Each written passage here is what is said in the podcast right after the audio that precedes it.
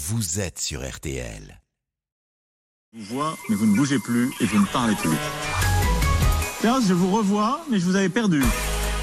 Allez, une nouvelle visioconférence. Maintenant, dans RTL, bonsoir Alex Vizorek qui muscle chaque jour vos zygomatiques et qui décrypte à sa façon l'actualité. Alors, cher Alex, vous vouliez commencer ce soir par Bruno Le Maire. Et oui, le ministre de l'économie était l'invité de LCI ce matin et le journaliste lui a rappelé que l'opposition lui donne un surnom. Julien Bayou rappelait votre surnom, Bruno demande, sous-entendu Bruno demande et n'impose pas. Oui, on pourrait avoir un autre surnom, c'est Bruno obtient. Et voilà, ben choisi lui son surnom, Bruno obtient. Alors, du coup, tant qu'on est dans les changements de surnom, je pense que les amateurs de littérature préféraient aussi qu'ils passent de Bruno écrit à Bruno a cassé son crayon et se contente donc de lire.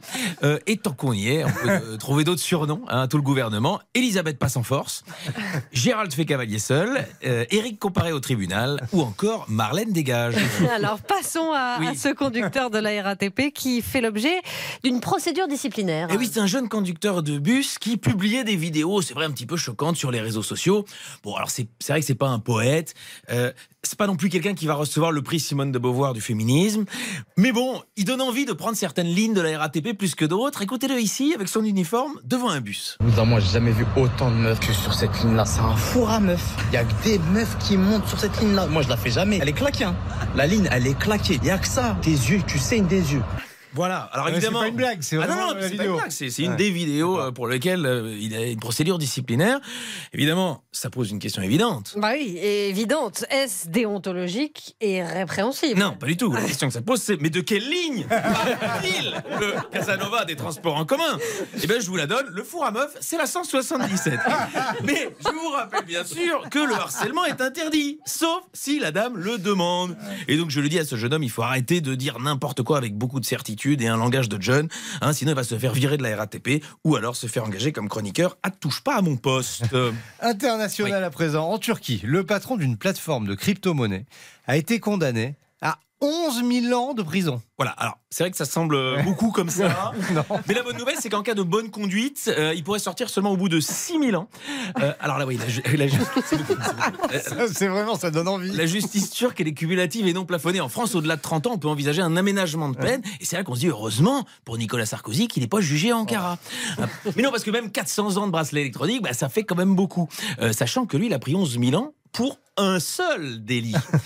Alors évidemment, quand il sortira, on sera en 13 023. Peut-être qu'il constatera donc les effets du dérèglement climatique. Peut-être que Vladimir Poutine ne dirigera plus la Russie. Et peut-être qu'il pourra assister à une victoire finale du PSG en Ligue des Champions. Même pas sûr. Ouais. En sport, justement. Alex, vous nous parlez des droits de télé de la Ligue 1. Et oui, ils sont à nouveau mis en vente pour la période 2024-2029. Mise à prix 800 millions d'euros la saison. Alors, les dirigeants de la Fédération de football saoudienne aurait dit 800 millions, lol. À ce prix-là, on n'achète pas une saison, on achète un joueur. Et pourtant, bon, allez, oui, c'est un bon prix, 800 millions par saison. La Ligue 1, c'est 306 matchs par saison. J'ai fait le calcul, ça fait 2 614 000 euros le match. 2,6 millions pour un PSG Marseille, je dirais ça va. 2,6 millions, c'est déjà cher pour un Monaco Lille. Mais 2,6 millions pour Clermont-le-Havre, je pense qu'on peut parler de raquettes. Une petite info santé à présent, Alex. Oui, selon une étude menée par des chercheurs danois, fumer augmente considérablement le risque de dépression. Autant vous dire qu'on n'est pas prêt d'entendre un nouveau sketch de Michel Houellebecq sur Rire et Chanson. Vous vouliez terminer par une note people. Eh ouais, bah c'est pas pour me faire mousser, mais en me transférant dans votre équipe, vous avez quand même mis la main sur une sacrée vedette.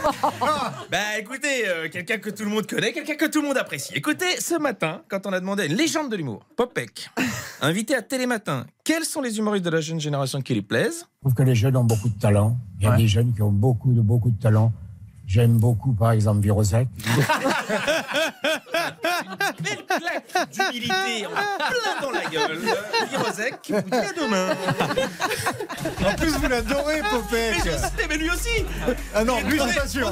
Il a mélangé les voyelles. Bon, Vizorek, reste avec nous. Ça va rester, ça, autour de la table du studio de RTL. Bonsoir, jusqu'à 20h. Je vous rappelle ce rendez-vous royal à venir. Après 19h, le spécialiste des couronnes, Thomas Pernet, viendra nous présenter son guide pour ne pas commettre d'impair quand vous serez invité à la table du roi de Belgique, cher Vizorek. En attendant, nous allons accueillir un autre invité, l'invité pour tout comprendre. Avec un oncologue de renom, on va vous expliquer pourquoi le vaccin contre le cancer n'est plus aujourd'hui de la science-fiction. Et c'est un formidable espoir. À tout de suite. Julien Cellier, Marion Calais et Cyprien Sini.